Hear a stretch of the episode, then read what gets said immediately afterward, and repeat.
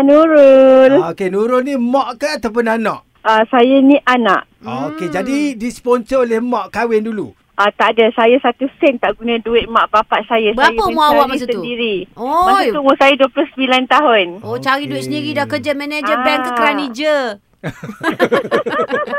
Masa tu saya memang buat orang kata ya unit trust. So jadinya memang kita based on Oh. commission. Hmm. Jadinya memang uh, alhamdulillah rezeki bila kita nak kahwin ni memang dah niat tu pasal niat kita kata uh, nak kahwin ni tak Target. nak guna langsung duit mak bapak. Mhm. Alhamdulillah rezeki tu mencurah-curah sampaikan uh, total daripada sekecil-kecil barang sehingga sebesar-besar tu dalam 43,000 memang duit Oh. kita sendiri. Wah, bagusnya. Total kahwin Ah. awak 43,000. Lepas tu suami awak gelak lah langkah Ah, kanan. bukan. Eh. Eh, bukan. Maksudnya, okey, total 40 43,000 tu Hmm. uh, tak termasuk dengan wang hantaran. Wang hantaran tu memang totally dia masa tu 12,000 je lah. Ah, Uh, ah. saya kahwin tahun 2011. Oh, lah Ah, mudah tu. tu- Mewah tu. Hmm. Uh, Alhamdulillah. Belah lelaki pula dia pun guna juga duit dia. Uh, parents dia uh, nak beli lembu dua ekor. Tapi disponsor, Alhamdulillah disponsor oleh, uh, disedekah lah sebenarnya. Disedekahkan oleh toki lembu dekat kampung tu. Oh, Ah, jadi rezeki kan orang pun- kata.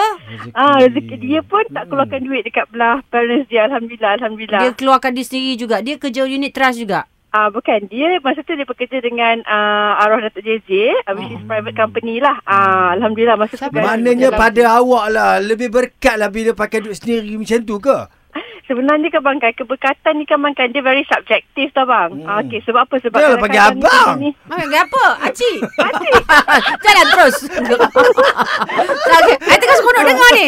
Dia punya berkat tu. Ah, keberkatan tu sebenarnya kan dia very subjektif sebab apa? Sebab bila kata uh, parents kata mungkin dia nak nak sponsor tapi bila kita sebagai anak ni kita kata ya Allah mak tak payah mak tak apa kita ada kita ada tapi rezeki alhamdulillah se- sekarang ni dah 10 tahun berkahwin rezeki dalam perkahwinan tu Allah beri tu sangat alhamdulillah mudah senang semuanya memang very Dipermudahkan. smoothly. Hmm. Ah mak, mak, dipermudahkan. mak sukalah tu mak doa selalu tu. Berkat doa mak awak juga.